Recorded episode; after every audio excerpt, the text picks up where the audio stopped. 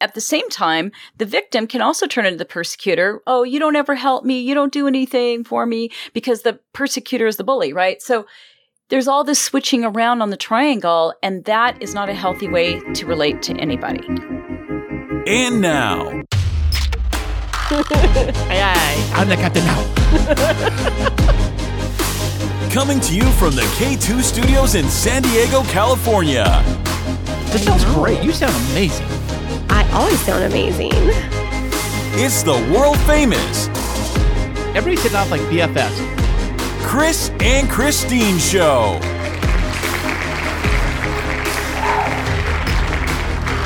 Hey, what's happening, everybody? How are you doing today? You know, thank you so much for listening. And I am Kris. And I'm Kristine, and welcome to episode 108 of the Kris and Kristine Show. Do do do do. Yes, 108 episode is like my favorite number. Oh, you're such a brat. That's not true.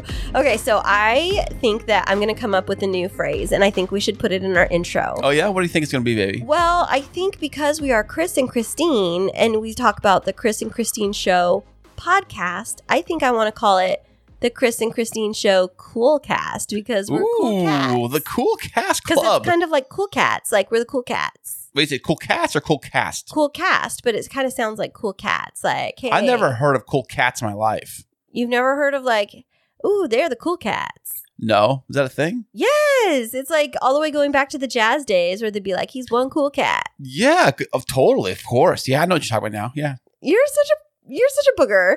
Mhm. How uh, how are you feeling, Kris? It sounds like you still got a little bit of a maybe like not a frog, maybe it's a guppy in your throat. Yeah, I think it's more like a tadpole, really, in my throat still. I don't know what's going on. Like, Did you catch that I just said throat? I meant to say throat, but I said it sounds like you have a guppy in your throat.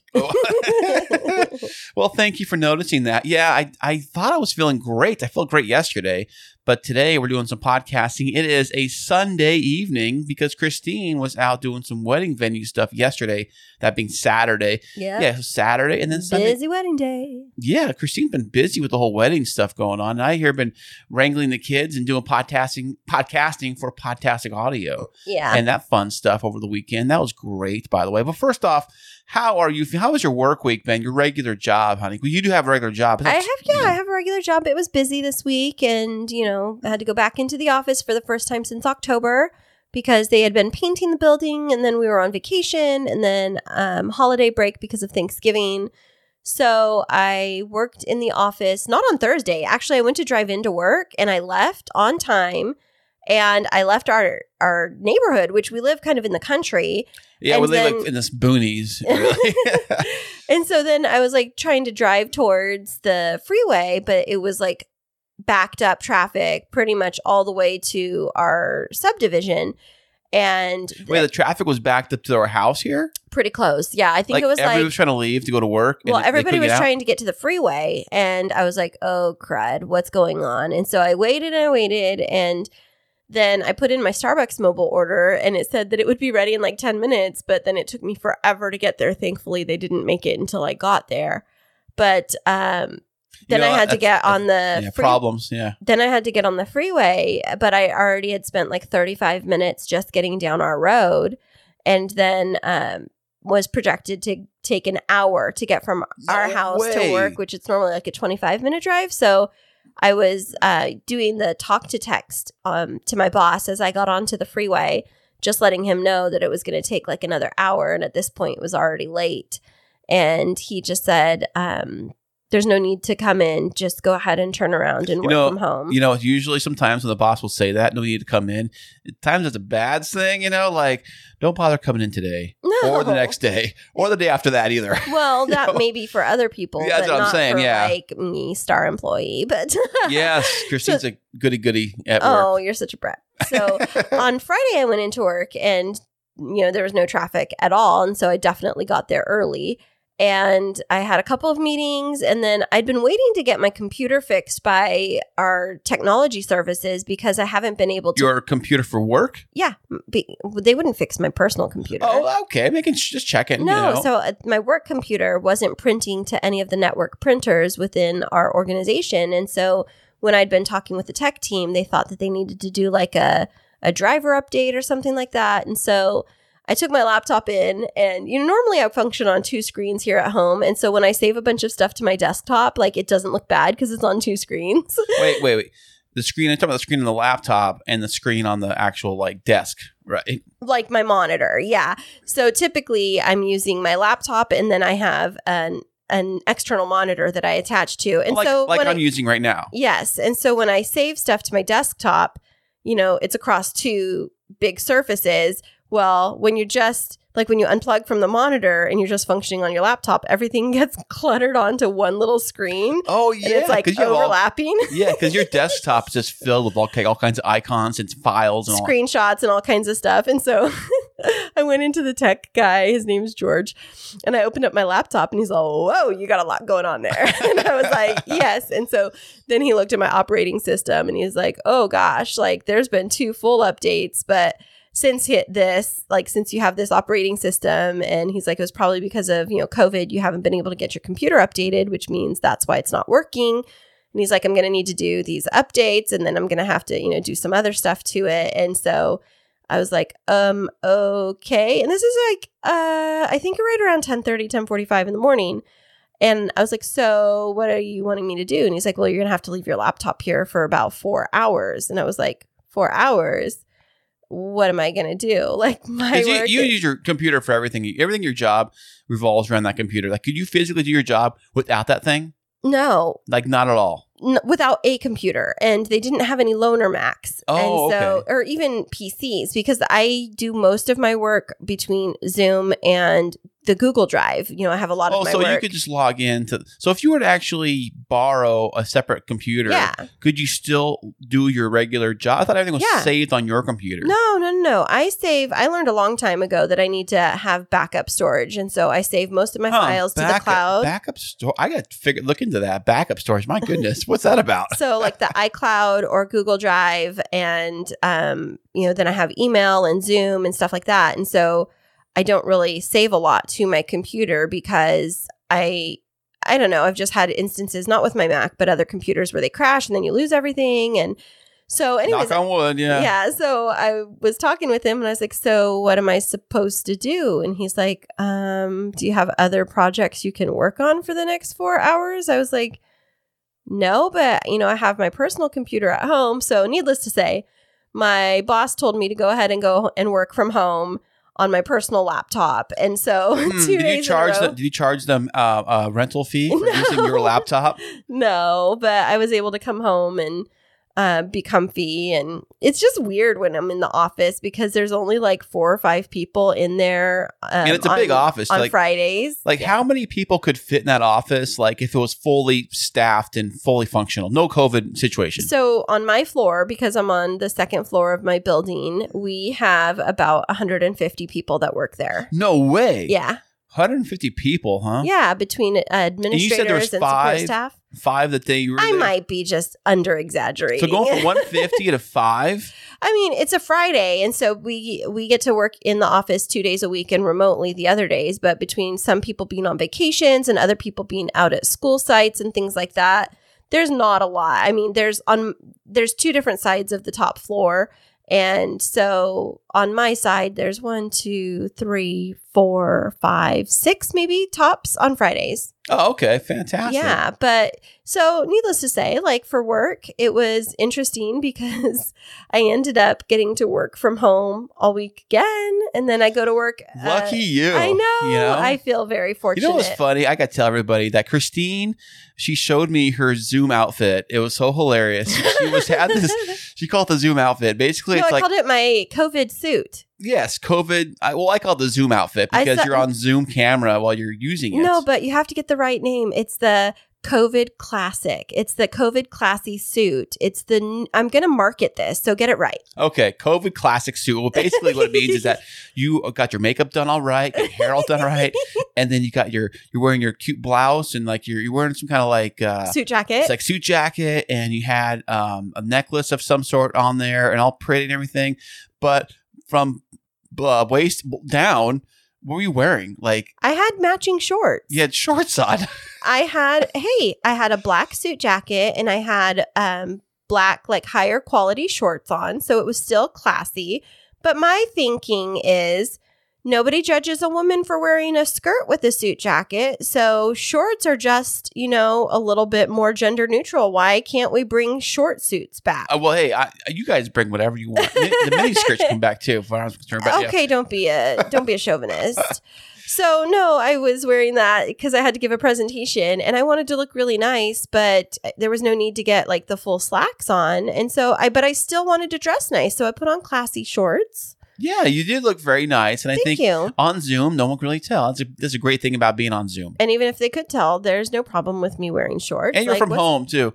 Has anybody been on the Zoom calls with you that have been full on like robes and pajamas, like like totally phoning it in? Oh no, they would just go off camera. I think if Oh, they really? were, yeah, they just. I, I've had some people that are like, "Oh, my camera's not working," and I'm like, "You're totally just not ready for work today."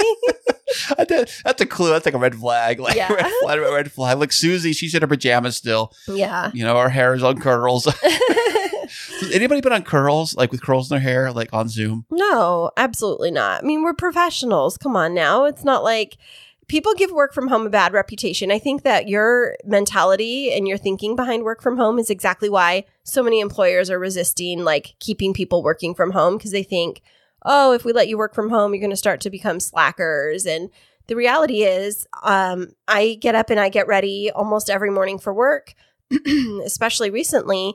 I wake up and I get ready and, you know, put on a suit jacket or a blazer or a sweater.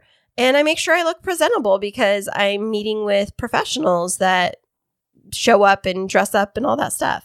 Right. Yeah. You know, I wonder if, um, you know, like like if I was on Zoom, like I don't do Zoom for work or anything like that, but uh, No, you just zoom on the freeway instead. that is true. Yes, that is true. So, hey, speaking of work, for me, I had to go back to work last week, and it was a full week of work after being on vacation and after being sick because I was sick the week of Thanksgiving. Aren't you still sick? Um, Or is it just like allergies? I don't even know. I was feeling fine today. I felt great today, and I felt great yesterday.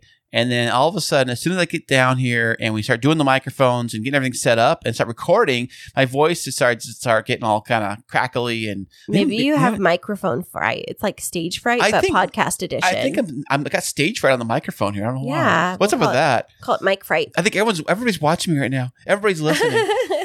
Don't even so, care. how was work for Uh, you? it, it was fine. Um, actually, I had um, it was kind of busy. There's a couple days that were really busy. I don't know what it is, but for some reason on Thursdays they seem to like really like slam us hard with a lot of work, and there's like seems like there's more cars on the road Thursday.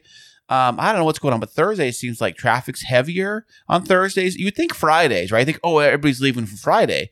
Uh, Friday, that is true. People do want to get out of town and do things, but Friday, I it seems like Thursdays have been worse than I've noticed, but maybe it's just me, but it was really busy, which is crazy because, like, you know, you think with people like working at home, um, like you're doing, I figure that a lot of people are also working from home and, and that's getting closer to the holiday season. So I just assume that a lot of people are taking time off for vacation and for Mhm. holidays, but it might be a little too early for that. Now I think about it, but um, but yeah, it was it was really really busy at work, and and I went through it and I finished it. And I took the car to work every single day, which is great because um, it gets better gas mileage than the truck does. yeah. it's funny because the car I can go about 400, uh, 200 miles on a half a tank of gas. Oh, wow. On the car, and that's you know it's a sports car, and it's, not really designed. So, for, like, how much does that cost you to fill it back up right now? Like a half a tank in the car? Well, considering it takes premium, and it, well, it's a 19 gallon tank, so you're looking at about probably uh, 10 gallons,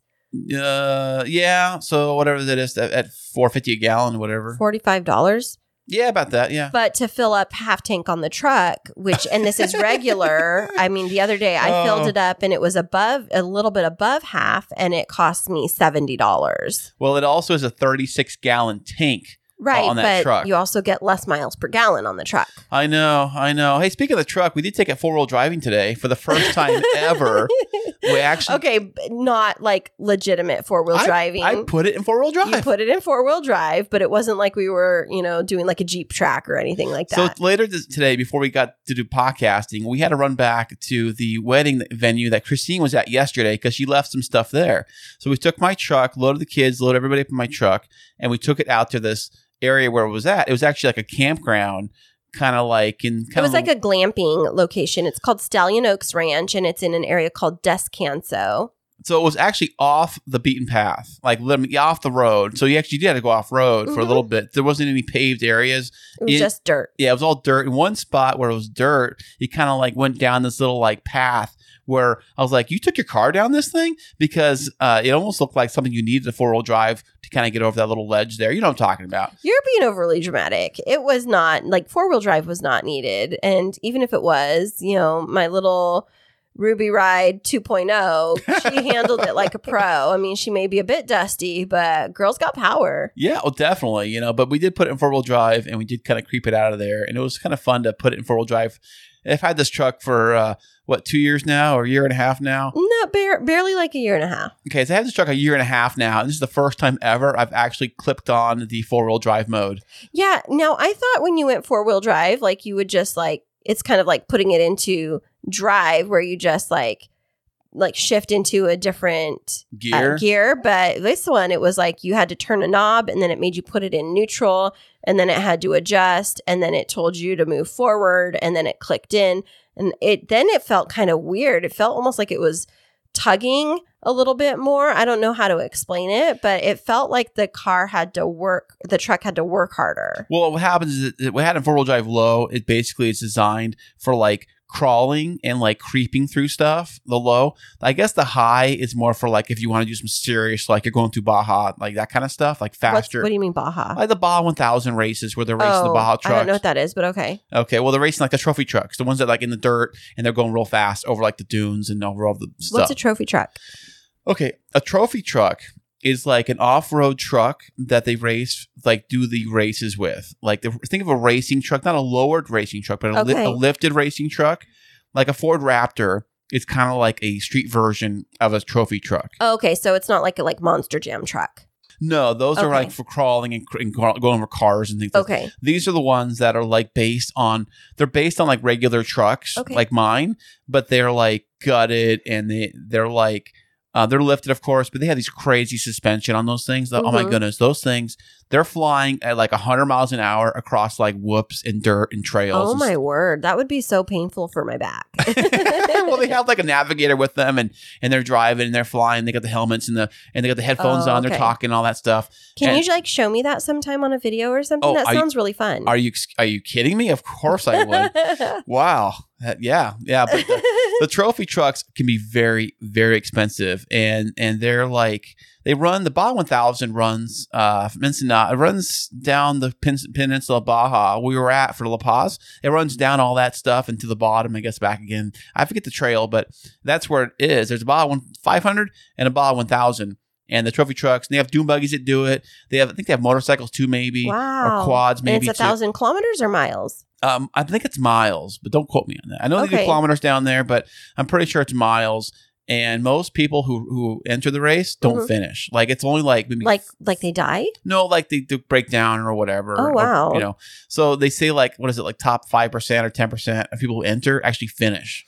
That's or, so- crazy. or something like that. Yeah. You know, that would be like I don't know. It sounds like some like Survivor or what is it like? Um, not Big Brother. What's that show where they used to have to like run to the different cities and get like the different Oh, clues? What was it uh, called? Amazing race. Oh, the Amazing Race. It sounds like the Amazing Race, but like souped up truck edition. Yeah, it's kind of like that. Yeah, but they're they're doing it at night and they're doing it through. Um, I mean, you're going through Mexico and, and Mhm. And it's funny, some of the uh, the people watching the race will be next to the side of the line. These trucks are jumping, like doing these jumps over these big like hills and stuff.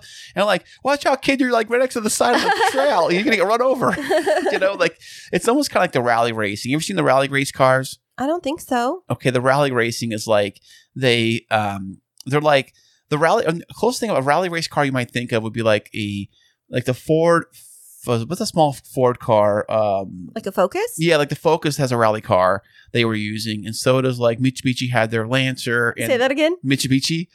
Mitsubishi. That's what I said, Mitsubishi. Mitsubishi. they had their Lancer Evo edition, and of course, of course, the Subaru WRX. You've heard of that car, I'm sure you've seen those. You are so nerding out right now. I can honestly say I did not know that there were this many types of races. It's super fascinating. Like I knew about the um what's it called? Like the Na- NASCAR. NASCAR. Oh, NASCAR. Okay, I've been so, in NASCAR a few times. So myself. NASCAR, and then is it what's that one that's in France? Is it like the Michelin or? um, the- Le Mans. Oh, that's what it is.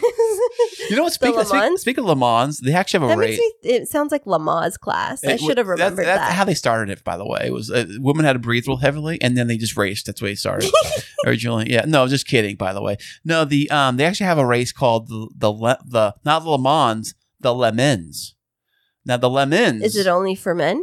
no the lemons is like lemon cars that are lemons, like race, See how long they can go. and they like race till they fall apart or oh something like that. It's like I heard about it. I don't know if they still do it, but it's like the car the ent- entry fee. The car has to be worth more than no more than a thousand dollars yeah, or something like that. yeah, And uh, but enough about that fun stuff. So yeah. When you talk about cars, it makes me think of like relationships. When you're talking about like the different types of cars and what they go through and all of the different bumps in the road and to see who's going to endure to the end. It just makes me think about that and like everything we've been through for the last year. I don't know why it made me think of that, but it, you know, did. it does because some people treat their cars like they treat their women. You know, oh, they will just like get a new edition or new model. Like I'm I'm bored with this one. I'm gonna go on to the next. uh, except for you, you treat your cars very well. So what does that say about how you treat me? Do, I- you, do you treat me the same as your cars? Absolutely, baby. I hang on to you until the wheels fall off, or or until there's a good deal somewhere else down the line, like there was in my truck. So. oh,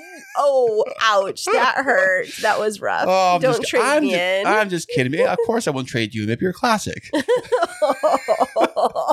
I don't know whether to take that as a compliment or a put down. Like I'm a classic versus like I'm like a collector car. Well, baby, you are doctor. You have Doctor Christina's in the house. But even without the title, honey, am I something to keep around? You definitely are, baby. You are. You're like the Z car I have. You know, like people at work say, "Oh, you should sell the Z." And you had some people come over and say they want to buy the Z. I said, uh, uh, "No, I kind of like the car." And I'm, I'm trying.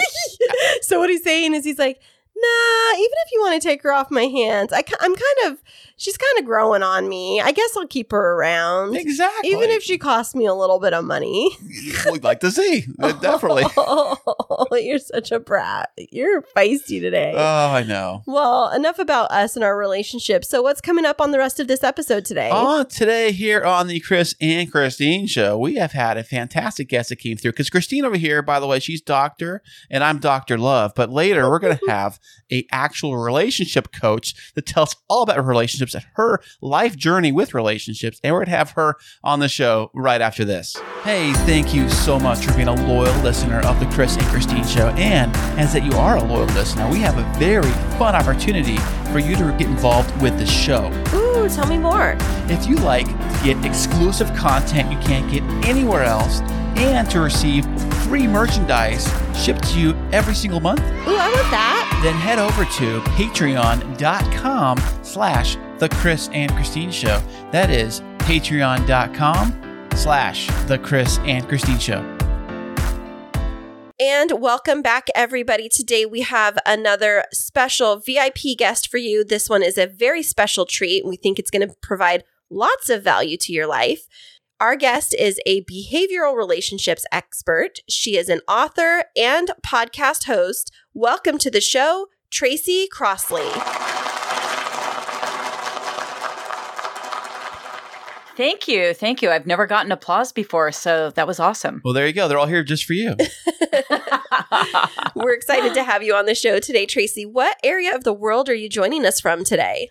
I'm joining you from Los Angeles, California. How was the drive down here, by the way? Is a lot of traffic? yeah, we You have- appreciate you being in studio. I was going to say you have to leave at what, like three in the morning to get there by six if Yeah. you're lucky. What, Right. part, what part of Los Angeles do you live in? Because Los Angeles is just a big, like, broad area.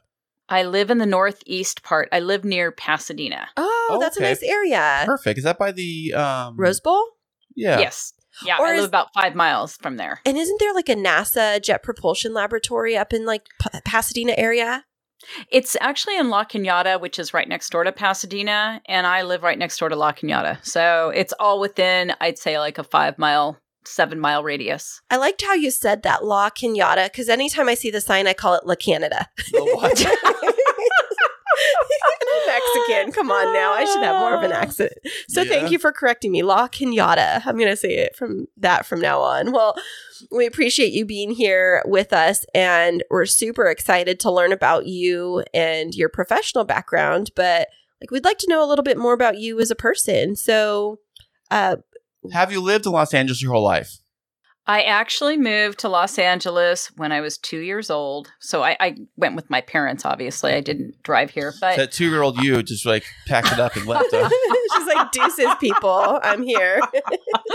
right? Yeah. Um, and I lived uh, in, I guess you'd call it the border of Orange County and LA County when I was growing up. I lived in a city called Cerritos, and nobody really knew where that was until they had a car, like this whole row of car lots. And so people then would go, "Oh, you're from the car lot place." So that's where I grew up, and um, and then I've just been up here ever since then. Like I, about 18, 19 years old, I moved up to this area.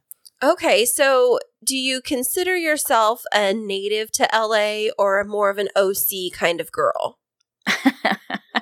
you know, that's a funny question. I've never been asked that before. Um, you know, I went to the OC beaches. I mean, I was always at Huntington or Newport or Bolsa Chica. I guess Bolsa Chica's on the border, but um, you know, it just depended. But I would say it was pretty evenly split. All right, because I always watch those reality shows. Well, not always, you know, like Real Housewives of Orange County, and then All yeah, I the watch. important stuff. Yeah. But then I watch Selling Sunset, and it's like so like stereotypical LA and Orange County. But I think people have this mentality of what it's like to live in LA or Orange County. But you sound like a pretty normal, down to earth person. Well, thank you, thank you. Most people think I'm from New York, so I don't know. Oh. Why would they say that? Do you have a little bit of an accent? No, oh. no, it just made me laugh though because people have actually said to me that I have an accent like I'm from Wisconsin and I'm like, people, I've been here since I was 2. So I Why would they don't know that? how that worked. I, I don't know. The minute I tell them I was born in Wisconsin, oh, you know what? You kind of have a Midwestern accent going on there. Okay, well, you know, maybe it just like carried with you from birth, you know. Yeah, I, I'm assuming so, but I, I don't know. I, I don't know. It's just funny. Um, but people think I'm from New York because I happen to be pretty direct and down to earth, Mhm. and I did work in the entertainment industry uh, for a little Wait, while. and- what? Doing what now? Naked, but you perked my ears. I woke up. What? um, I did a couple of different things. I had my own business at one point. It was a marketing graphic design business, and I had a lot of B movie companies as clients. And um, and so those are not where the A celebrities are. That's where the B celebrities go to die, basically. Like, oh, retirement. yeah, kind of. They don't know they're in retirement though. They still think they're an A-list celebrity. So, okay. Mhm. now Yeah. I now I have a question for you. sure. Some- like I'm gonna like show my cards here. I'm slightly more than obsessed with Hallmark Channel Christmas movies. No. And I watch those movies all the time. But last night, as I was watching them, I saw some like former, um, more prominent celebrities showing up more and more on the Hallmark Channel movies. And I was wondering if you were to give like an A, B, C level or F to the Hallmark Channel movies, where does it tier in terms of like movie levels? Oh wow! I know that you like them a lot, so That's okay. No, kinda- no judgment. okay, so I would have to say that they go to B or C. I mean, Okay. you know, Yeah. really, Yeah. they do. Yeah. And, and I and I've watched them, so Yeah. I know. Well, yeah, I'm like- not talking quality, but I'm Mhm. like, I'm looking at some of these celebrities and I, I was like, oh, how the mighty have fallen. Like, I didn't think you'd be on a Hallmark Channel movie, It's but called it's called getting a paycheck. I guess so. Uh, you but- know, yeah, it is. And well, it's funny too because I when I had my company, I there's somebody and I'm not going to name the name because this is a person who basically had been in something as a child star Yeah. and then it kind of like their career decreased and we were working with her and her personal photographer who Uh-huh. used to edit the um this is back in the old days like when they the photographer's like okay i've got to edit out the hair on her arms kind of Mhm, a thing so mhm. that was his like big thing right and then she became big again Okay. and so so it could have been a lull for her i don't know where she's at now because i don't pay attention but Right. um yeah so so it can change it so it's not permanent for everybody yeah, you know, it's just interesting. And you're talking about B level uh, movies because I was thinking about that last night as I saw like three of these people that used to be on pretty prominent on TV and on, you know, a couple of movies. And I was like, and the, all three in the same movie. Wow, this must be a big budget Hallmark movie. And then I Big- big thought, budget, huh? and then I thought, wait, that's kind of like a like an oxymoron, big budget Hallmark movies. But well, that's exciting that you used to work in the entertainment industry. Now you aren't in the entertainment industry anymore. What I see is you're a behavioral relationship expert. So how did you make that transition? Oh, well, it was kind of foisted upon me in a sense. I had been out of that because I also worked in the animation industry as well. And that came after my foray in uh, working with B Movie Studios. But I had um, been working in corporate and I was working in marketing and I got laid off. And that was around the big fall in 2008, you know, the economy. Oh, right. And- Yeah. and so I had been reading this book. And in the book, I, I tend to, I don't know how you guys read books, but when I read books, if there's references to other books or other things, I'm always copying down, you know, notes. And Right. then I'm going, okay, yeah, I want to check that book out, right? Right. Um, and so I did, and I ended up looking at this book called Calling in the One because my love life was a disaster at this point. And Oh. It, it's okay. It's okay. it's okay. Um, but I wasn't looking to become a coach. Long story short, I ended up meeting the author of the book and working with her and her business partner at the time where I was doing some marketing outreach and sales. And then they said, Hey, do you want to be a coach? And I'm like, No, I don't want to be a coach. And they're like, No, really? Do you want to be a coach? And I'm thinking in my head, How am I going to make money as a coach? How, what? And so, long story short, they offered me this training and I ended up taking it and I became a love coach. And that was Ooh. really, Love Yeah. coach, like love doctor. Yeah. Love coach. yeah, yeah, yeah, yeah, yeah. So it was funny, ha ha ha, funny, because I didn't at the time have any, uh, what do I call that? Modicum, modicum, modicum Mhm. of what love really was when it came to an intimate relationship. I'd had intimate relationships, I'd been married, I'd had, you know, relationships with other people, but I really didn't even understand what love was. That's why it was kind of funny. hmm So you launched into this business, and did you find success right away, or did you like have to struggle through and find your footing? Well, I had to struggle through, and I struggled through mostly with myself because I think for a long time I wasn't taking it seriously. I kept thinking something else would come along. Why am I doing this?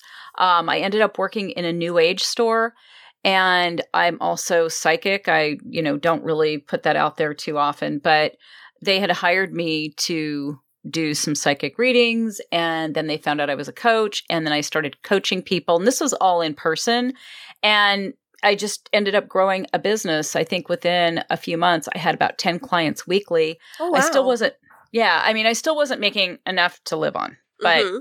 that was sort of the progression and I just kept doing it. And even when I had other jobs to support the business because it took a long time for the business to actually be something I could do on my own.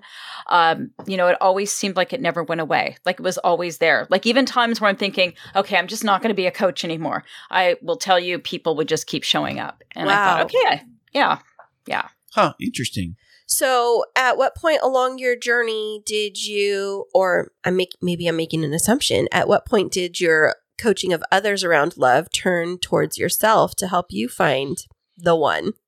You know, I really had made that such a focus. I mean, it's kind of not a sad statement, but for a long time, I felt like it was a sad statement because that was just the one area of my life where I struggled. And I put so much focus on that. I didn't really internalize it and put it together, I would say, until a couple of years after I started coaching. And I then I started realizing, okay, Tracy, you're really the one who has the issue. It's not the people that you date. and, you know, because uh, it's easier to blame other people, right?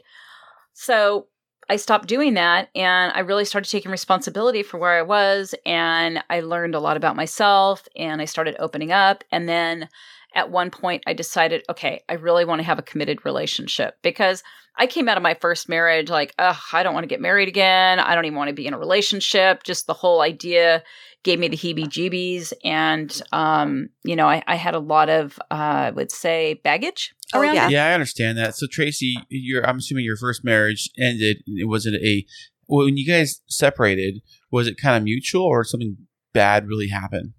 Uh, it was not mutual. It was really my decision. Okay. And yeah, and that was hard because I, at the time, really didn't understand oh, is this okay for me to get divorced? I had to go buy a book on um, women giving themselves permission to get divorced. I forgot the name of it, but literally, I Mm. felt like, well, I'm not being beaten. I'm not, you know, none of these horrible things are happening. Um, my ex husband was an alcoholic, but that's still in my mind at the time that was part of the reason but there was so many things i had going on like thinking some fantasy of some person out there was going to save me from me you know like Oh oh you know i'm going to connect with somebody like in the a way fairy that tale, like like Yes. Prince Charming was coming around the corner. yes yes like i was not married to prince charming i mean there was we didn't really have a lot in common either like my kids will look back and they'll go yeah we don't we don't get you and dad we we don't understand how that worked Yeah. Really? uh-huh yeah So, being in that situation and now like stepping into a new relationship, what did you find out about yourself that was different from just learning about love? Because it sounds like you had some kind of minefields to navigate around. Well, a lot of the reason that I work with people who have insecure attachment issues came from my own insight into my own issues. Really, it did. I um I did not know what my issue was. You know, like when I figured out okay, I'm the issue, I didn't really know there was a label for it. It took a while longer for me to figure out there was a label to it because I'm what you call an anxious avoidant, meaning I get anxious at getting close and I get anxious at going far away, depending on the partner. And if somebody's more avoidant, as in, I think everybody's always heard the term whoever cares less is the winner kind of a thing. oh, yeah. Interesting. yeah. well, I always wanted to be the one who cared less because that meant I had control. That meant that I wouldn't feel something that I didn't want to feel. And so my own discovery of like my ways and becoming really aware of the things I would do uh, led to me being able to make some big changes. And those changes were difficult. This wasn't, I mean, this is probably the hardest work I ever did in my life. But Mhm. I really got to a point where I'm like, okay, you know what? I want to have a healthy, happy relationship. It's not going to happen just because I meet a great guy. It's I'm gonna I'm gonna tell the great guy to go away because I'm not open or available to it. And it really took me being able to do that. So it's almost like playing hard to get in a way. In a way, because when people play hard to get, that's all from insecurity. You know, all of it We point Yes. fingers at me, Kristine. All right, say that one more time, Tracy. That just was like light bulbs. Go ahead. Yes, uh, when you play hard to get, that comes from insecurity. Oh. You're probably right. I think about as I think, think about it. Yes. Yeah, I Mm-hmm. mean, I'm thinking about that. That that's a heavy statement right there. Playing hard to get comes from insecurity. Tell us more. Okay, so when you are not emotionally available or open, okay, and this isn't for everybody, you know, mm-hmm. 24 hours a day. Some people, because of things that have transpired in their life, maybe they've just gone through a breakup or, you know, something has been of a crisis nature, let's say, and then they're kind of closed up. But for the majority of people, especially those people that fall into insecure attachment, we tend to play hard to get because, first of all, we feel like it gives us a sense of control. We feel like that mystery gives people something to react to. And, and, and this is all in an unconscious way. It's not like someone sits around consciously thinking, I'm going to play hard to get. And I am going to, uh, you know, keep people at bay because if somebody gets close to me, they might find out about the real me. That's one thing that people are afraid of having happen. When you have, let's say, more avoidant issues, you don't want people really getting that close. Even though you have a deep desire to be known, you have a fear of being known because from childhood forward, you've never really been known on an emotional level. So that's one area. Okay. The other, I, I- I'm sorry if you want. To no, ask that's no, no. about- I'm just saying Okay. okay. Like that's that makes Yeah. a lot of sense. Yeah. Keep going. Okay. All right. So, um, anyways, when it comes to the insecurity, it's the, you know, the reason for most people who play hard to get, it's because they're also waiting for the other person to show them something so that the other person makes it safe for them to come closer. So, you know, it can be a matter of, um, let's say that you're playing hard to get and then you have somebody who's chasing you, right? And so then you feel kind of like, okay, I'm feeling like I'm pretty cool right now because I'm getting this attention. Mm. And right? yeah, and I hear you. I hear you. yeah. Kris is laughing because he likes to tell everybody. I mean, it's like a, a badge of honor for him that What's I that, made baby? that I made the first move. You did make the first move, and You that I was very forthcoming with the fact that I wanted to spend time with him, and he was the more avoidant, um, not What? not avoiding me, but more playing hard to get. Let's keep it cool, baby. You know. and you know trying to make me put in the effort and then for me that's like well am i not worthy of being chased and then i was like just get over it if you want to be with this person let them know that you want to spend time with them and the more that i showed up for Kris the more open he was and receptive to it and i think that that kind of lands back in maybe some of the baggage that we both carry into the relationship Absolutely. But the thing is, at least you were clear about what you wanted. true And so, you know, and that takes something, I think, other than an insecurity. To me, it's like if I know that I want something and I'm clear on it, I'm going to take a risk. And it sounds like, you know, in taking a risk, a lot of people are afraid to do that. You know, Right. they they do it once or twice, they've been hurt. Oh, I can't do that again. I'm just going to like that person and they're never going to know. that's like back to elementary school oh, I know, right? huh. Oh yeah, and I was here. Oh, I was listening to something. It was like this. I don't know, like a TikTok or something like that. And I think that you'll have something to say on this. But they were talking about how um, a little girl at school was reporting being mistreated by a boy, and the administrator said, "Oh well, that's just because he likes you." And how, as a young girl, she heard that, but you know, grew up with this belief that if a boy is mean to me, that means he likes me. And the kind of the emotional damage that that does to a young girl at a young age of thinking that, you know, men being aggressive or mean is a sign of affection and kind of how that. Like I only, I only hit you because I love you. Well, I mean, if you think mm-hmm. about it, like from a very young age, it starts to program young girls that, you know, to be mistreated equals affection. That's, I mean, if you think about Is that, that, true, Tracy? Is that a thing? I do believe it's a thing. Um, it's funny because I was with uh, my daughters this weekend, and we went to the store, and I was we were talking about how we normalize the idea of men whistling at you or Mhm. men grabbing you, and as women, it's just something that you've just put up with, right?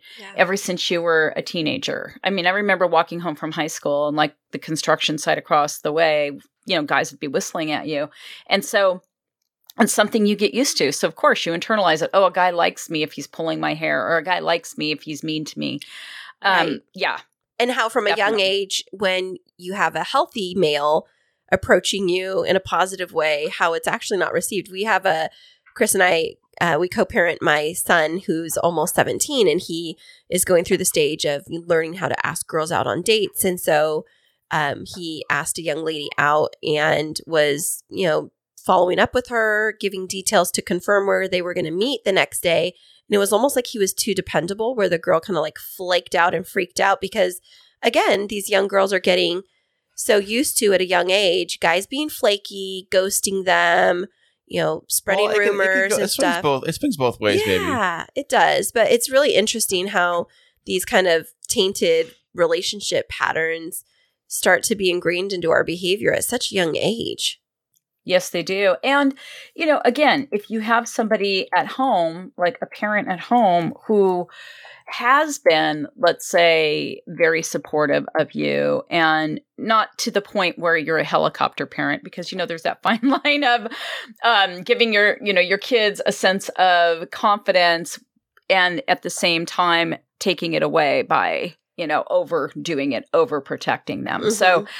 i definitely think that um when it comes to your home environment that has a lot to do with it as well. If you don't have like let's say you know you're a girl and your dad is a workaholic right? Mhm. and so you're not giving getting a lot of feedback from dad you might not have that male energy in your life where if guys are doing that you're like oh that's how i get attention. Because my dad doesn't pay attention to me because he's not around. Uh-huh. and you know we're doing a lot of that at an unconscious level. We're not consciously aware that we are putting two and two together in that way Interesting. Yeah, that's super interesting. So, like let's take this. Kris and I always use ourselves as an example, and as yeah, we're part the guinea it. pigs of life. Yeah, and and so we like to be very open with our listeners because we feel like our podcast is you know part sharing information and part therapy for the two of us. Right.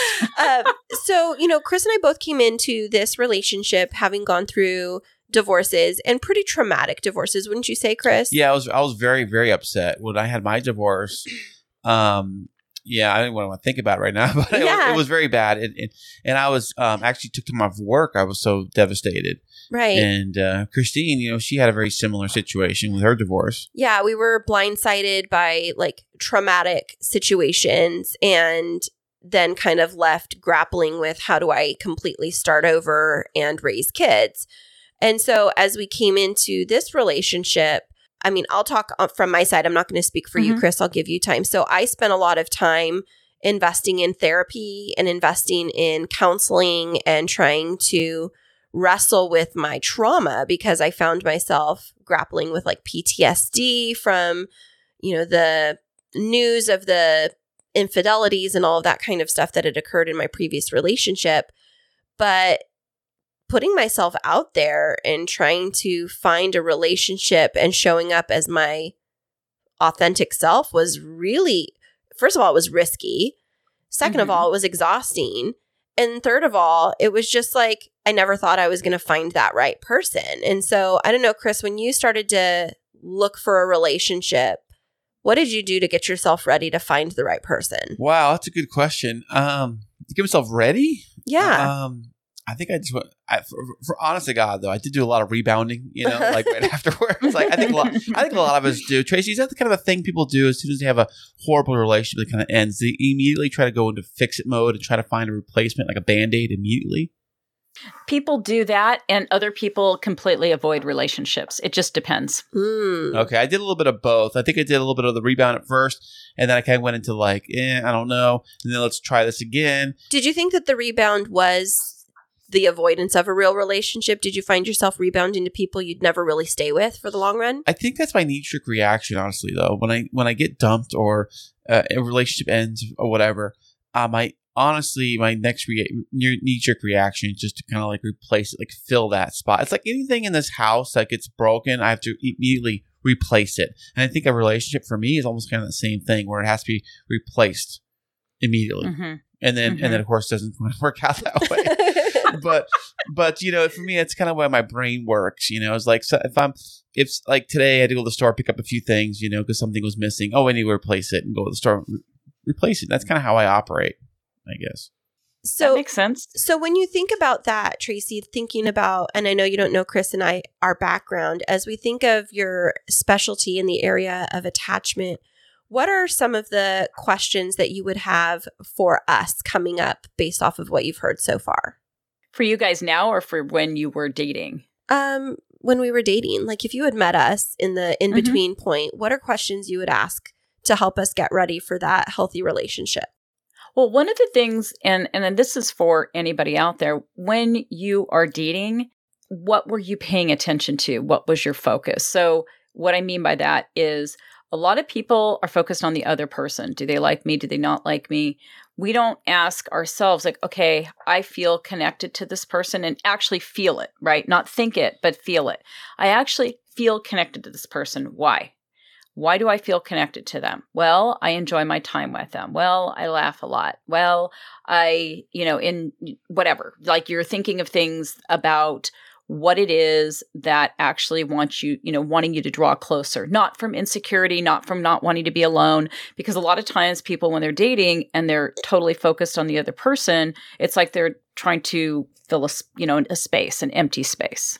Okay, so I just I was just t- like waving my hand at Kris, like I needed to say this because when you said you were t- just talking right now, it really made me think about my first marriage and how my family prepared me to find the person that I was supposed to be with. My mom told us from a young age, make a list of qualities and find somebody that meets that list. I don't entire list like all well of them as much as possible but i think yeah. that in my mind it became a checklist instead of like you- you're talking about how do i feel am i connected with this person it's not that i wasn't but i think i approached it from a clinical perspective versus like connecting with myself. And I think when I was with Kris, that was the big difference. It wasn't about specific qualities. It was, does this person help me feel safe? Is it somebody Mhm. that I can laugh with? Somebody that has the same types of priorities? Um, do you find that often that when people are going out and looking for that person that they want to marry, that they just kind of are looking for, they meet my list, they don't meet my list, and kind of like sorting people in and out versus connecting with them at first? I definitely think so because most people, when they have a checklist, unless it's something, you know, like what your mom was talking about, but even to some degree, most people create one from a state of lack. What do I lack? And and not that you again, these are unconscious sort of promptings, you know, motivation. It really comes from this place though of I need to have a person, you know, let's say who earns a certain amount, who looks a certain way, who owns certain things, right? Those all come from a state of what you feel you lack. And that is also how you feel other people are going to perceive you if you have somebody who has the things you lack, right? So if if I have a perfect let's say arm candy that somehow someone's going to go, "Oh my gosh, you know, Tracy, wow, look at you. You got, you know, the perfect dude and you guys Yep. are perfect." Yeah, I know, I know the feeling. You know, Kristine tells me all the time. you turkey. Thank you.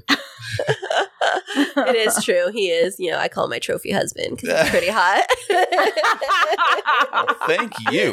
it's nothing wrong with a little bit of arm candy, but it's the substance that matters. The looks are just, you know, the cherry on top. Of course. Yeah, totally. it's Of course, frosting. of course. I mean, you want to be attracted to the person. Yeah. It's not that you don't, but I look at people who say, "Oh no, I won't go out with somebody because they're five eight, they're not six foot."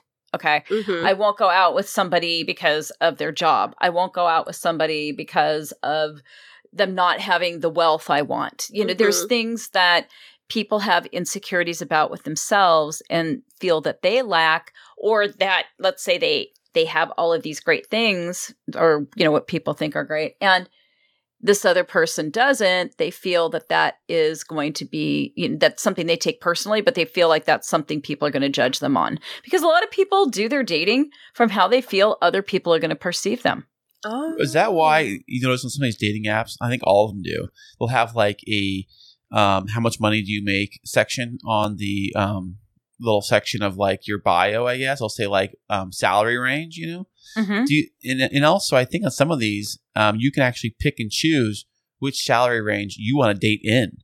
Too like you're only dating people in this range or that range. Um, That's bizarre. it's true. It's a thing. That's like a sugar daddy right there. Well, uh, it is. It- it- you, you find you figure out who the sugar sugar mama, sugar daddy, or the the girls that are into that Mhm. are. Or the guys that are into that. yeah. Well, also, too, Mhm. like like Tracy's saying, it could be maybe that say say you make a million dollars a year, you only want to date million dollar people. You know, I don't know. You know, because maybe you feel like you have more in common. Maybe.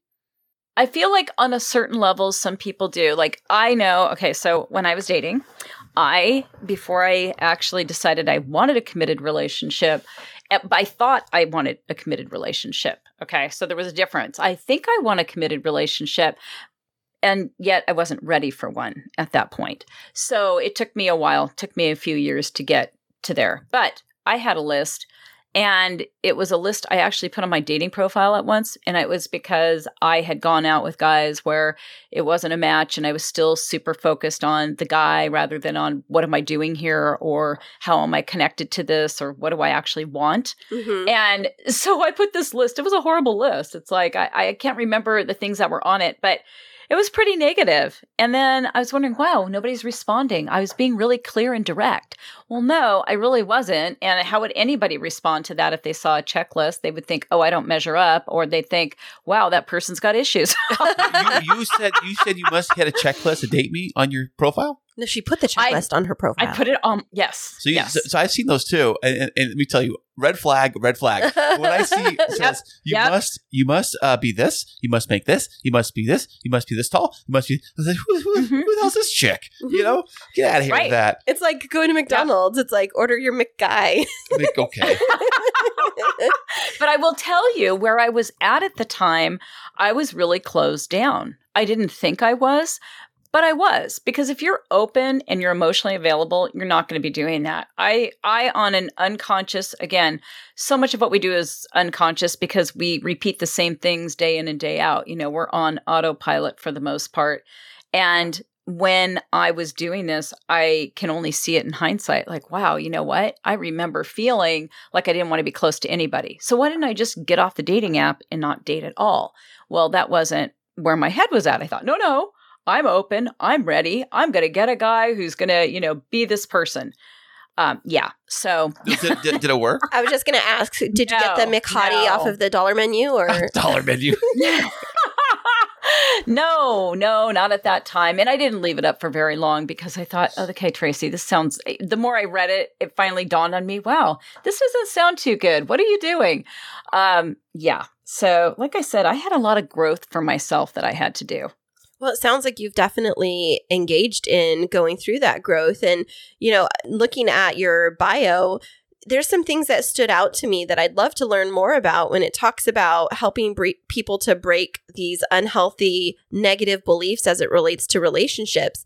How do you even start that kind of work? Because it seems like when we have unhealthy negative beliefs about relationships, that it's not like they just all of a sudden blossomed and it's something that you can easy easily pluck up. Like that seems like it's rooted in lots of years of hurt and damage that you'd have to help somebody surface. We do. I mean, all of it goes back to childhood in terms of you've developed your beliefs as a kid based on how you saw the world and your place in it.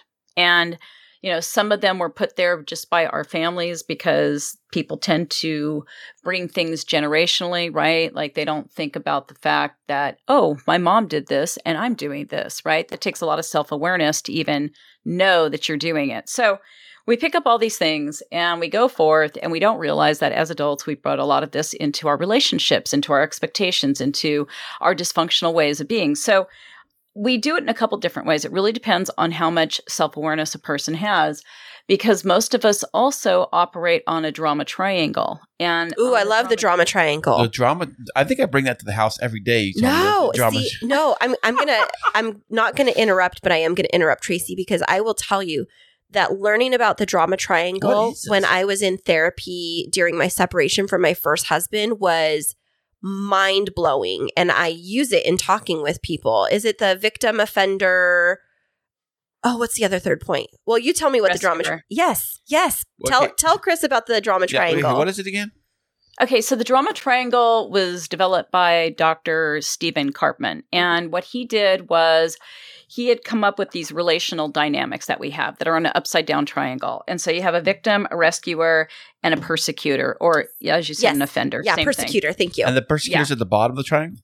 No, um, it, it- you switch positions on the triangle. Victims at the bottom of the triangle. Okay. So it, it doesn't really matter because depending on the relationship, you will move into those different spots. And most of us don't see it in the movies, um, you know, the news media. Anywhere you look in our society, you can see this operation because it's always about, okay, in a movie, who's going to be rescued, right? Well, you got to have somebody who's going to rescue the damsel in distress, and the rescuer is going to do that. And then there's always the villain, right? The persecutor. So we play this in our relationships with people. Like a lot of us will go into victim mode. And victim mode is I'm helpless to get out of this. Somebody's always doing something to me. It's always the other person's fault. I don't do anything wrong. Why is this happening? Uh, you know, plays that part. And then there's the rescuer who will keep rescuing that victim and probably get sick of it after a while and turn into the persecutor. And then, you know, and and at the same time, the victim can also turn into the persecutor. Oh, you don't ever help me. You don't do anything for me because the persecutor is the bully, right? So there's all this switching around on the triangle, and that is not a healthy way to relate to anybody. Sounds like a musical chairs. or a very toxic dance. So it's interesting that you bring this up because I use some of this language when Kris and I are having tense moments. That's what we'll call them. Oh yeah. Um, and because I learned the language in therapy when I went through it. So one of the things that I learned about is the only way to interrupt the triangle is to not engage in it and to step outside of it and to like bring light to what it is. And so, however, because this is new language for Kris, yes. he gets is. angry when I say, I hear you're being, you're putting yourself in the victim mode. I'm not going to step in and try and rescue you. Like, what can I do to help you figure out your way out of this situation? And then sometimes the sliding into the persecutor role happens just out of frustration. And so when you find couples or individuals that are really ingrained into this drama triangle, how do you help them interrupt that? Well, you know, it goes back to also your question on the negative beliefs. But the thing is, you know, when you step on off the triangle, it's probably not the best idea to tell somebody that they are acting the victim because that puts them in a defensive place, right? It's like, how would you respond? Well, I'd feel defensive. Like, what? What are you talking about? I'm just doing this because it's not up to you to fix your partner. It's not up to you to oh. rescue them, you see. You're not here to teach him. He's not here to teach you in a way that's direct. The way we learn from each other is by watching the other person, by the stories, by the way that somebody is being. That's how we learn. But if somebody's directly telling me something, I'm going to shut down. I'm going to, you know, not want to deal unless I'm going, oh God, okay, I've been through enough therapy. Okay, I'm going to show up. All right, fine. But Mhm. what I, you know, the work that I do, and going back to the beliefs too, it's at a deeper level because, first of all, you got to look at if I'm a victim, what the heck made me a victim in this situation, right? What is it that makes me helpless? Well, a lot of us just learn this over and over and over by watching our parents interact or by being in other relationships where it just seemed that that was the position because nobody was really listening to me and you know or whatever the excuse is and so it's that you want to be able to take a deeper dive you got to find your internal motivation um, and internal motivation is a big part of why we choose these positions which one do i get a bigger benefit from because each position on the triangle there's a benefit to being there it's not that it's not beneficial or nobody would do it so you have to look at well, what's the benefit? And then what is the thing that's going to be, let's say, an emotionally risky action for me to take? So if my partner, right, you know, like my husband and I, let's say that we're having a disagreement, we'll go, okay, you know what? I don't want to talk about this right now because I'm feeling this is uncomfortable for me. And I'm talking about me. I'm not talking for him. I'm not telling him what he's doing. I'm not being his teacher. Instead, I'm saying, this isn't comfortable for me. I don't want to be, you know, in a place where I'm going to start getting angry and I'm going to lose control of myself. I'd rather be able to calmly address the situation. Right. Right. And then that's what we do. And he does the same thing. And we don't fight very often. Um, you know, we're pretty similar in a lot of ways. And one of the, you know, one of the things is if he says something, I'll go, okay, well, this is how I feel about it. And I'm not going, this is how I feel about what you're doing. I say, this is how I feel about it. Like I may say, this triggers me, or, you know, and I know you're not doing it on purpose because a lot of things that trigger us, the person is not doing on purpose. It's Yeah. just, that's what they're doing. That's been their experience. Right. It's like what I, I will say too is I'm not mad at you. I'm mad at the situation.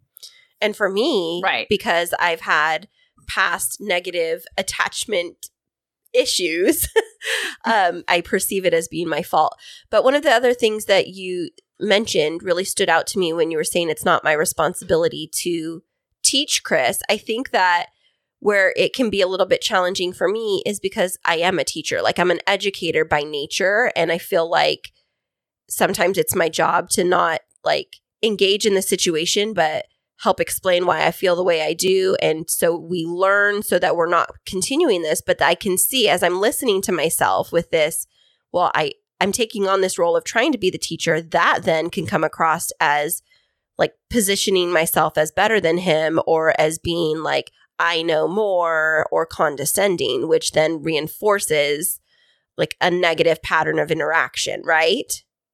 It does. And I think it also, you know, in our society too, we have this whole thing with winners and losers. And we bring it to our intimate relationships until we have enough awareness to go, whoa, wait a minute. Nobody is the winner if I am making my partner the loser. Oh yeah. Because, you know, that's going to create separation emotionally. You know, you're not going to have emotional intimacy because you're going to have a divide between you. So, you know, there's a lot of these, you know, concepts like the superior to the inferior. There are a lot of people in relationships where it's like, yeah, I need to be better than my partner. Well, why do you need to be better than your partner? You're equals. You're supposed to be equals. It's not equal 50 50 all the time, but you're equals in terms of you're both there for a reason and you're basically mirrors for one another. I always say like you're on the same team. You're not Yeah. playing against each other. Right, but if we never learned how to play by the same rules or we know the same rules, then we're still thinking we're showing up as the same members of the team, but really we don't know how to So you're play saying playing together. different sports? Maybe. Oh. I don't know. I'm just I'm having some really great aha moments here. So, Tracy, as you're engaging in this work, do you typically work one on one or do you work with couples? How does your business model work? So I have programs where um, we have a group program that's a year long program, and I also have coaches that I've trained who do one on one coaching, and they work with you know either couples or individually. I do coaching, but very very like I don't even offer my coaching services basically. Um, Mhm. But I have worked with coaches, excuse me, I've worked with couples and I've worked with individuals. And, you know, I find that it's really fascinating in my world to work with both people because when I'm just working with one person and then they're talking about this partner and they're like, okay, can you coach my partner too? It's like, oh my God, you've been talking about an alien being this whole time. you know, because it's not the same person. Um, so I think it could be beneficial as long as both people are on the same page. So, um, but yeah, we have different programs, and our big program is Mastery, and that's our group program. That's a year long. That's awesome. I think that, you know, as you've been talking, what you're doing sounds different than like a typical therapy session. And I know that as we talk about like mental health and relationships, sometimes people are really resistant to going to like couples counseling. Do you find that individuals and couples are uh, more willing to come and engage with you and your coaches because it's not called therapy or counseling? To a degree, um, the work we do is really deep and it's emotional and somatic in nature because your body tends to hold every reaction you ever have. And the way you can tell is let's say you're driving your car down the street and you slam your brakes on because there's like a cat or something running in front of you. I guarantee you physically have had a reaction. Your face has probably made a grimace of some sort. Your heart's probably racing out of your chest. Everything's tense in your body. So we tend to hold every event like that in our body. Like it is muscle memory when we have an event that happens, right? So that's where emotions are held. Emotions aren't held in your head. You can't feel anything in your head, but you can feel emotions in your body. And so we tend to um, have people really get into this place of um, awareness, feeling, and then emotionally risky action. And it's getting people in their bodies, and that's very difficult to do. So that's one of the things, you know, with um, having this program, it's like once you start knowing it, you realize how difficult it is to actually change patterns. And so you might go, I don't know if I want to do that or not. Um, right. But there are people that watch their partners, you know, that aren't in our programs that watch their partners and they're like, okay, I'm watching you change and grow, and I want some of that. I want to do what you're doing. So it just depends. Yeah, I'm thinking through that. Like when Kris and I have a disagreement, there will be a physical response in some way, the heart racing, you know, I'll start to clench my fists or he will and it's just like you you become rigid or you know your body reacts and I think that figuring out how to get to the root of whatever that emotion is and help to like change the response of the body that seems like it would take a lot of time reprogramming. It does and it doesn't because once you get into your body, all of the other patterns, because we go to how to break patterns and there's so many different ways and I won't get into all of them because we could be on here till next year, but it's you know we come at it from different angles because sometimes you hear something one way and then you hear it a different way and you're like oh my god that totally clicks well we need it not just to click, but we need people to actually feel things inside of them. And that is where you learn that your body is the safest place to be rather than outside your body trying to control another person. Yeah, you can never control anybody. I, I found that out. No. you, thi- you think you can, but but really you can't. no. No, you can't. So, you know, you're only one person. I know you have coaches that work with you, but how do you spread your knowledge so that other people can take advantage of it from just, you know, coaching individuals? It seems like you might want to like amplify your services. Do you have a podcast or anything? I do. I have a podcast. It's called Freedom from Attachment. It's changed its name over the last six years, but it's Freedom from Attachment, and you can find it anywhere. It's on iTunes. It's um, on everything. I mean, literally everything. Spotify, and I also have a book too. Oh, you Ooh, do? a Tell us about your book. okay, my book is called Overcoming Insecure Attachment and it's basically covering it covers a lot around the drama triangle, it covers a lot around perfectionism, people pleasing and how this is disruptive to having a healthy ha- excuse me, healthy happy relationship with yourself and with another person. Um, and I really made it a how to guide just to put that out there because a lot of self help books give you great ideas, but this actually gives you insight into the work that I do and helps people to really be able to break patterns and change their lives. Does it have like a um? Is it almost like like a guide in way like like helps you helps a person kind of like go through through like a step or like a manual to help them kind of like figure things out as they read it? In a sense, it does. You know, one of the things with emotions, they're like the ocean, they're not linear. So, even though the book is linear, you would be able to jump into different parts of the book. Like, God, I'm really feeling like I'm struggling, you know, let's say with people pleasing. So, you could go to that chapter. But that's after you read the first three chapters. You always have to read the first three chapters because they're really about building a foundation to be able to make the changes that are required in the other chapters. Oh, gotcha. I understand. Mm-hmm. So, your book is it designed more for individuals or for couples? Like, if Kris and I wanted to read it, are we going to find benefit even though we're already married? Absolutely. Anybody would find benefit. My husband is reading it. And he's like, he always says that. He goes, you know, everybody could find benefit from reading this book. You Aw, could. It's not. He's just being very yeah. supportive. of what he's doing. Yeah. So, it sounds really, really interesting. So, uh, Overcoming Insecure Attachment by Tracy Crossley, is that what how we'll Yep. find it? And then where Yep. can our listeners purchase it from? Do they need to go to a website or is it on Amazon? It's everywhere. It's on Amazon. I think Target, Barnes and Noble, Walmart. I mean, Look Pretty much you. anywhere. Everywhere. hey, is Barnes and Noble still around? Are they, are they still up? I don't Yes, know. they are. Are they? Are you sure? Yeah. Yeah, They there's are. one at the Yep. mall. Oh, I thought they went out of business. No, I think you're thinking of Borders. Yes, maybe that's the one I'm thinking of. Now, uh, do you have any special deals? Can our listeners like go somewhere special to get an autographed copy from you, or do you just want them to go through a big box retailer? you know, they can go through a retailer. If they want a signed copy from me, they can email me and I can, you know, sell them the copy and sign it and send it to them. Ooh, So, Yeah. that sounds that. fun. I Oh. like that. I like that idea. I always like when there's like a special signature inside. It makes me feel like I'm part of like the VIP crew. It does. Yeah, Awesome. Well, so Tracy, we've loved having you on the show. Are there any last words of wisdom that you would like to leave with our listeners, especially as we're coming up through the holiday season and you know, relationship stress can be amplified? I would. s- Yeah, a little bit. a little bit. That's exactly what I said, a little bit. Yeah, I would tell people that it's really important to be very aware of the moment. If you can just stay in the moment, like really recognize what's happening in the moment. What is actually happening right now? I'm not 5 years old and, you know, my mom is yelling at me. No, that's not what's happening. It's really about being super present. If you can just be present even for a few seconds, it can save you a lot of stress, especially during the holidays with all the family and everything else that comes up at this time. Absolutely. Well, thank you so much, Tracy. Kris, any last words? Uh, Tracy, you've been a dear, and thank you so much for coming on down here to uh, San Diego to visit us today. we appreciate this. yeah, thanks so much and for thanks being for on leaving the us a copy of your book right here. Um, make sure you autograph it before you leave. thanks so much, I Tracy. love it. Thank you.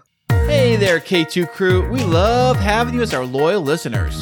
To keep up to date with what's happening behind the scenes, check us out on social media. Yeah, you can find us on Instagram and Twitter.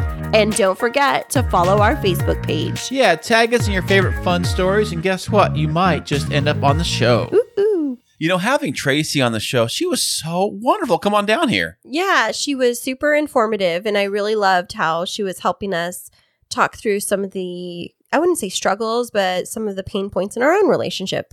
Right, you know, bringing everything to the light, like the trouble with the relationships we've had in the past and the Yeah. divorces and things like that. It does get a little touchy for me sometimes talking about that kind of stuff. I know you do too, and and all that kind of stuff. I don't get touchy. What are you talking about? I don't get touchy. Oh. I never get touchy. uh, point exactly. yeah, it was uh, super enlightening. And so I think that her services and her book are going to be of a great benefit to so many of our listeners, don't you? Absolutely. And so, listeners, you can find out more about Tracy, more about us in the show notes. You can also find us where on the webs. Oh, on the old interweb at uh, chrisandchristineshow.com. And so, check us out. Check out our website. Follow us on Instagram. You can follow us on Twitter. Send Kris a little message. He loves to hear from all of our listeners. We both do, but I mean, it's next level when it comes to Kris and our Well, listeners. why would you say that, baby? I'm going to call them Kris Christeners because they're like listeners of Kris. Christeners. Our listeners see like the cool cast. I'm going to come up with like they're the Kris and Okay. Kristine show listeners. Maybe I'm going. Maybe I'm trying too hard today. I, I think maybe you are, baby. well, thanks everybody for tuning in, and we will be back with you next week. Thank you.